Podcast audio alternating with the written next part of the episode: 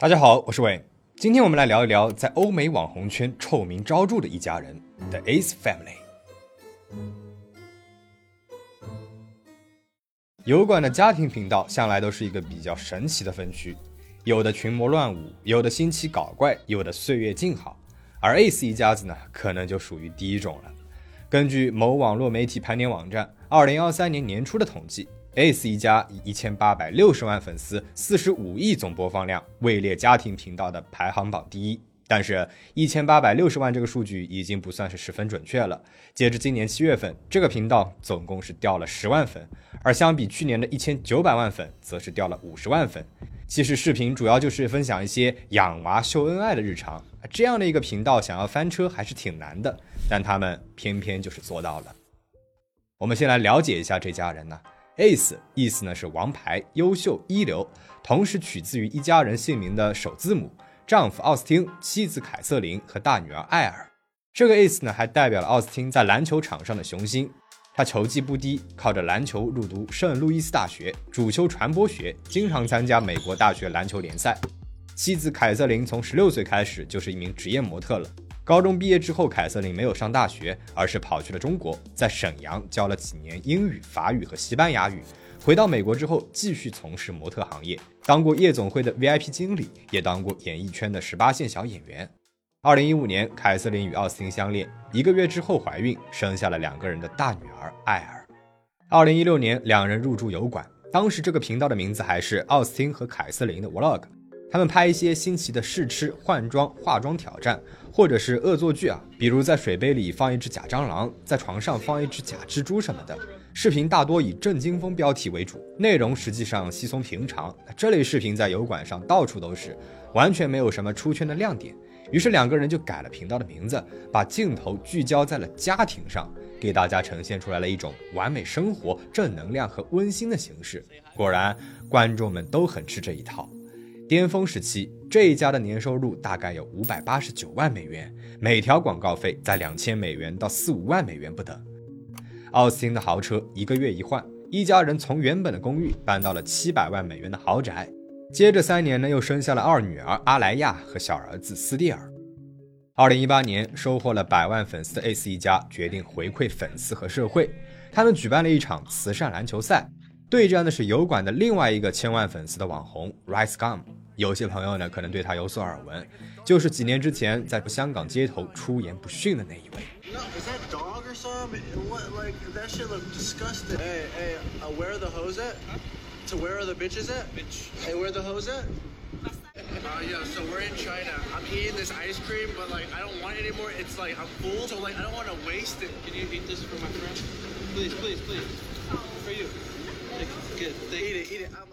奥斯汀和 Rice Gum。将各自带队作战，五一五，赢的一方可以获得十万美元，捐给任意的慈善机构。And the winner of that game will receive a hundred thousand dollar check to donate to charity. Each player on that team will get a portion of the money to donate to their charity of choice. And guys, that's the best part about this event is to be able to give back. To us, there's nothing better in the world than to give back. So with that being said.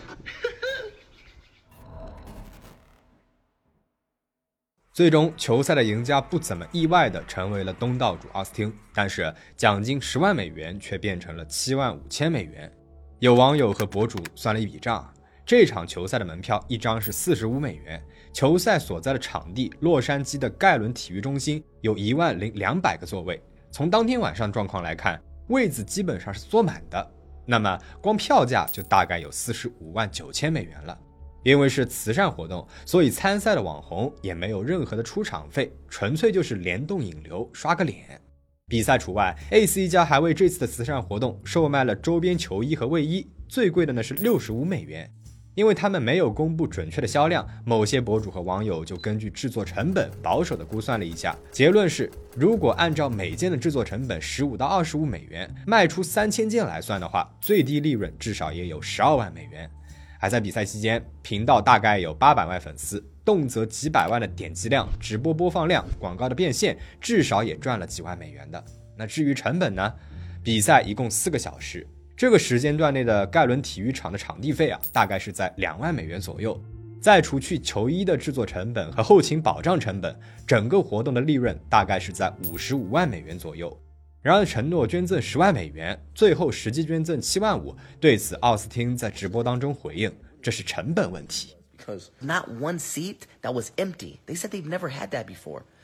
So not only was security expensive, but we had to add on extra security, right? Pay for for ambulance just to be there on spot, just to be, just in case somebody got hurt, right? The, we we had to pay for them to to provide food for our Ace family members. 网友们就这个回答直呼这是诈骗呐！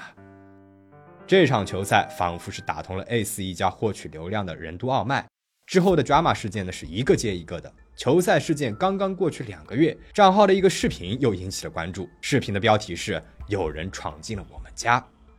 I put the keys on the counter, and I hear some like glass dropping, and I look over and it's a back door shattered. So I told Catherine, the girls, get the fuck out of there. We left. Had to run to the neighbors, talk to the neighbors, and now, like I said, the cops are finally here. Um, and hopefully they didn't take too much shit. But like I said, this is this is scary. 视频一发布，评论区出现了许多的安慰声。这边粉丝们的声音还没有停，那边路人们的声音呢又吵起来了。原来是前一天奥斯汀发推说当天晚上家里被抢，第二天周边视频就紧随其后的新鲜出炉，封面还拍得十分的走心。在视频当中可以看见啊，房子里面装有全屋安保系统，设备灯常亮，说明处于正常启动的状态。但是奥斯汀没有提到这一点，也没有放出监控录像，只说是自己听到了玻璃被砸碎的声音。网友还发现，玻璃门破碎的部位靠下，几乎是在脚边了。那这样的话，劫匪只能够把手伸进底部的洞去够上方的把手，或者直接从洞里面爬进房子。但凡智商正常的罪犯，应该都不会这么做吧？奥斯汀说，劫匪在屋子里面一通洗劫，偷走了钱包和凯瑟琳的几个名牌包，但是留下了客厅里的 iPad 和电脑。后来呢，他又在一档节目里面说，劫匪还拿走了厨房里的一把刀。They broke in. They went to the kitchen to get a weapon. They took a knife upstairs. 最令网友不解的就是这一点，在不知道劫匪是否埋伏在附近的情况下，奥斯汀居然带着老婆孩子，嬉皮笑脸的跟着几个警察回到了房子里。还让女儿在家里面到处转悠，而且这警察看起来也不太像是正经办案的。视频发布不久后，一个博主收到了一封邮件和一张发票，均来源于一家出租演员的线上商店 Top Cup Shop。邮件的内容是奥斯汀方在店铺聘请演员后要求开票，收据则显示奥斯汀在八月十六号雇了六名警察演员。随后店方呢也出面回应，称这个发票是伪造的。可就算发票是伪造的，道歉案是真的，时间线也对不上。根据洛杉矶警察局的官方犯罪地图服务，Ace 一家所在的街区确实是发生过一起入室盗窃案，但是是在八月十五号下午两点左右，并不是奥斯汀推文当中所说的八月十六号。官方事件编号显示为幺八二幺幺四八八四，但是奥斯汀的报案记录单上并没有这个编号。还有网友发现，奥斯汀的这张报案单上的笔记和凯瑟琳弟弟的字迹几乎是一样的，很难让人相信这不是一起自导自演的博流量戏码。粉丝经济是 ACE 一家赖以生存的一门生意了，他们成立了自己的品牌，专门售卖一些自家周边。二零一八年七月份，为了庆祝一千万粉丝达成，ACE 一家呢还专门设计了一辆冰淇淋车，开上街和粉丝一起狂欢。冰淇淋车在受到了粉丝好评的同时，也引起了一位独立设计师的注意，因为这看起来像是他的设计。设计师称，当初奥斯汀在商店里面看到了自己设计的头戴，主动的私信求合作，结果等图稿出来之后，奥斯汀却在未告知、未署名的情况下，私自在冰淇淋车和头巾上使用了他的设计。奥斯汀的回应呢，却是当初对方不想合作，这款设计是自己奶奶设计的。hit him up, wanted to collab. He didn't want to collab with me because he tried to say that the headbands were expensive. He was bullshitting. He was trying to get over on me, so I said, you know what, bruh? You know what? I'm gonna have my grandma make me my own headbands. 除了疑似偷设计，奥斯汀还涉嫌剥削员工。一名负责账号剪辑的前任工作人员称，自己干了两个月的活，却只拿到了一百五十美元的工钱。 Originally, we had we kicked it off amazingly, but it ended up taking a turn when me asking for what I deserve and what I made. 上面这两位啊，都被一些狂热粉丝冠以了蹭热度的标签，但殊不知韭菜就是他们自己。二零一八年十月份，ACE 一家发布了一款同名 APP，并且大肆宣传，只要每个月支付三美元的订阅费，就能够看到所谓的独家视频。但是有很多交了会费的粉丝发现，视频只是更了一个月就停更了，买的周边呢也等了好几个月才收到，或者干脆收不到货，但是会费还是一直在收。奥斯汀的回应是：是他们自己也被骗了，虽然骗了粉丝，但他们也是受害者。最终，该应用程序被删除，并且给会员退款。二零一九年的一月份，这一家子又来回馈粉丝了，篮球赛又来了，奖金又是十万美元。So yes, ladies and gentlemen, the Ace family is giving away one hundred thousand dollars. 规则是这样的：参赛者将有二十名，由 Ace 一家指定，谁能够最先从不同位置连续投进十个球，就能够赢得十万美元。如果五个小时内没有人获胜的话，那么比赛将择期举行。届时，赢家可以获得奖金，并且自愿选择是否捐给慈善机构，不限年龄和性别。按道理来说，这是粉丝回馈赛，可是公布的参赛者名单上却是清一色的网红。也就是说，这场本着回馈粉丝由头举行的球赛，奖金根本就轮不到粉丝。那么，最后的赢家是谁呢？是奥斯汀从场外选取的一个观众，这观众是他大学球队的队友。good basketball friends, someone who actually played basketball, college basketball. I want them two to come out. I'm gonna let them give a chance too.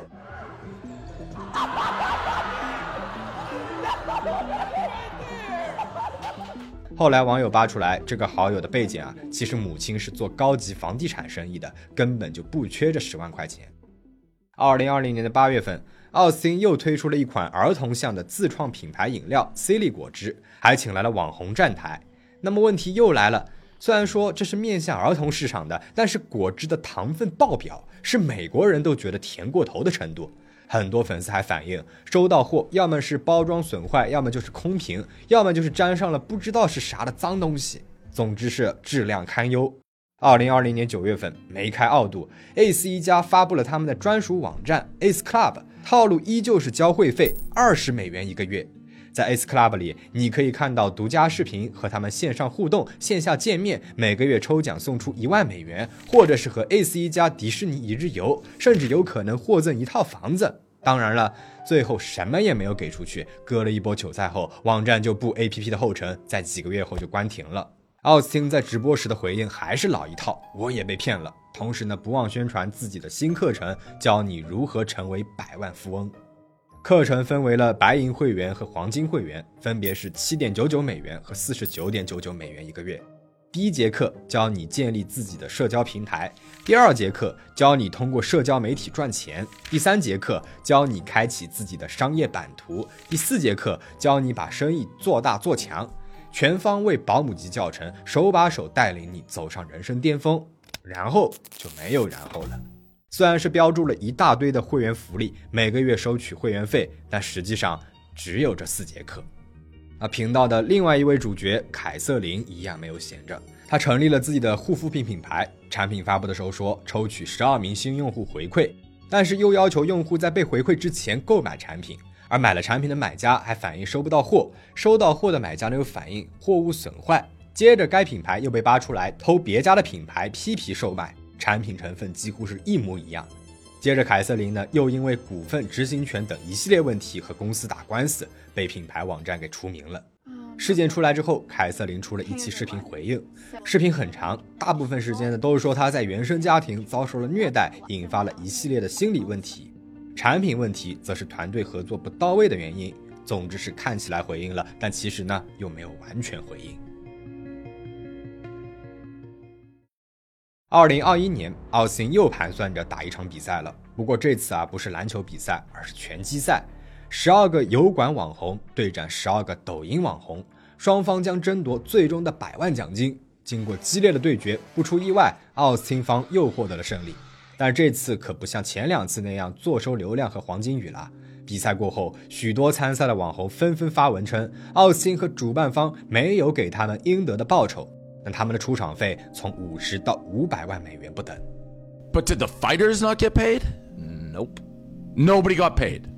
Fighters didn't get paid. Artists didn't get paid. None, none, no one got paid. 虽然派头是搞得很大，但是门票只卖出去了三分之一。本来奥斯汀方预计本场比赛的所有流量收益将以亿为单位，还向直播平台承诺将会有至少两百万付费人次，结果只有十三万。主办方连底裤都赔光了，不仅没有给任何人酬劳，还申请了破产。直播平台在亏本后向奥斯汀提起了诉讼，索赔一亿美元。比赛之前，奥斯汀带着一大帮粉丝在比弗利的街道上游行，导致市政部门派出了大量的警力封锁街道来维护治安。所以，除了直播平台，比弗利市政也起诉了奥斯汀，索赔损失二十万美元。除此之外，还有各种大大小小来源于软件方平台、车辆承包方等等的官司。有油管博主统计，从2019年到2021年，奥斯汀总共有七起官司缠身，都是因为没有给对方支付说好的款项。二零二一年八月份，油管一知名网红称，奥斯汀名下的公司已经破产。而后又有新消息称，奥斯汀名下的百万豪宅也因为付不起贷款而被银行拍卖。A C 一家对这些当然是一一否认。雷打不动的周更视频内容依然是精致温馨的奢侈生活。从创建账号以来，奥斯汀屏幕前所呈现的形象永远都是好好丈夫和好好父亲。可只要是人设，就有翻车的时候。在这条其他平台发布的视频当中，奥斯汀正带着一个小女孩在逛商场。有人说这个女孩是凯瑟琳的亲妹妹，有人说这个女孩呢是凯瑟琳的侄女，总之是凯瑟琳的亲属，并且只有六岁。视频当中，奥斯汀带着小女孩去了一家商店，这是一家美国的连锁商店，买的虽然是比较正常的东西，但是里面有专门的情趣用品区。这个女孩选择了一只形状有一些少儿不宜的棒棒糖。Show Catherine what you have in your hand. Show Catherine. Show her. She says it's a lollipop. Are you really making me buy this lollipop right now? You really want it? Yeah. Oh god. Please, bro, put that in a bag right now. Keep that in the bag forever. Do not show that to anybody, okay? Okay. That's your little secret. Guys, I'm in so much trouble. But she said she was gonna steal it if I didn't buy it, so better me buy it. 视频放出之后，网友们集体开炮，大家都觉得小孩子没有那种概念，但是奥斯汀作为大人，应该正确的引导孩子，而不是嬉皮笑脸的边打趣边给他买，还把视频传到网上来。不少人说他是变态恋童癖。奥斯汀对女孩的一些动作，在这起事件的加持下，都显得格外的扎眼。所以这一家人真的有表面上的那么和谐吗？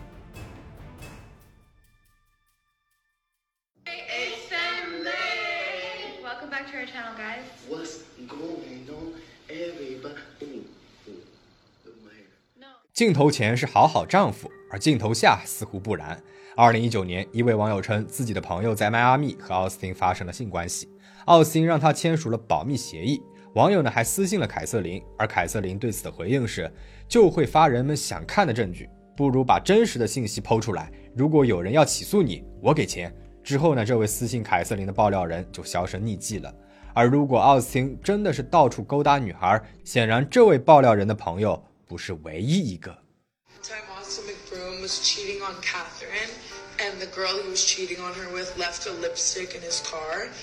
Time Austin McBroom was cheating on Catherine, and the girl he was cheating on her with left a lipstick in his car. And here's where I'm a little ashamed. We did end up doing the thing.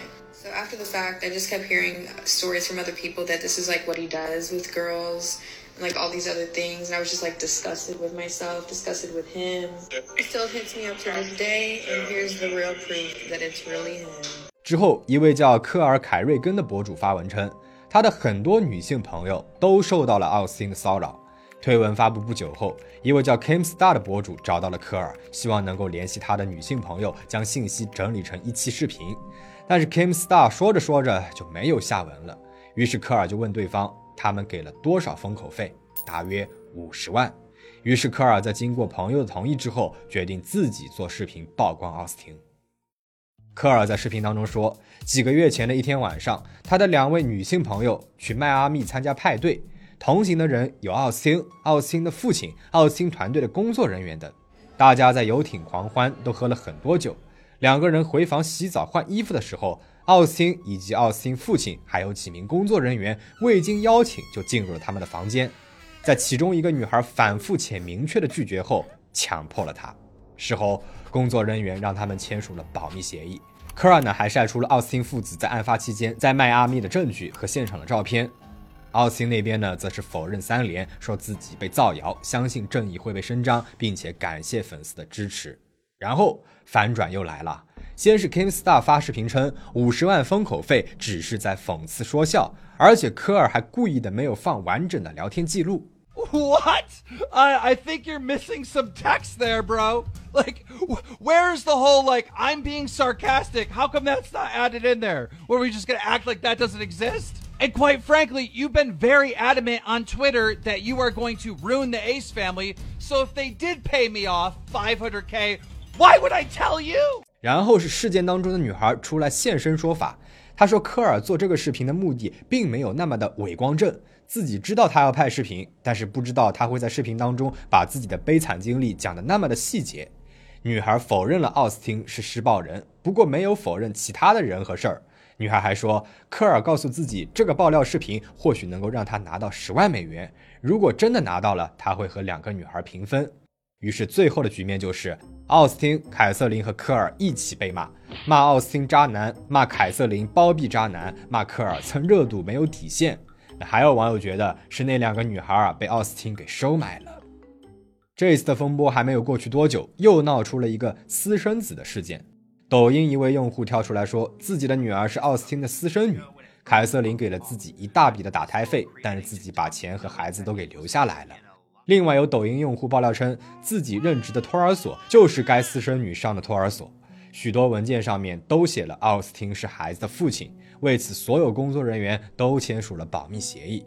奥斯汀的回应呢是这样的：我从不回应，是因为别人说什么都不重要，但是说我有私生子就太过分了。有人看我们眼红，有人想蹭热度，有人想看戏，但是我们一家人依旧过得有滋有味。虽然掉了五十万粉丝，Ace 一家依旧是油管家庭生活区的头部网红。只是现在再回头来说，这是老少皆宜的家庭频道，实在是让人难以消化了。这种乱象说大不大，是一家人在流量瀑布下张牙舞爪的狂欢；那说小也不小。这样的狂欢正是一种自媒体价值观传播的变异和示范。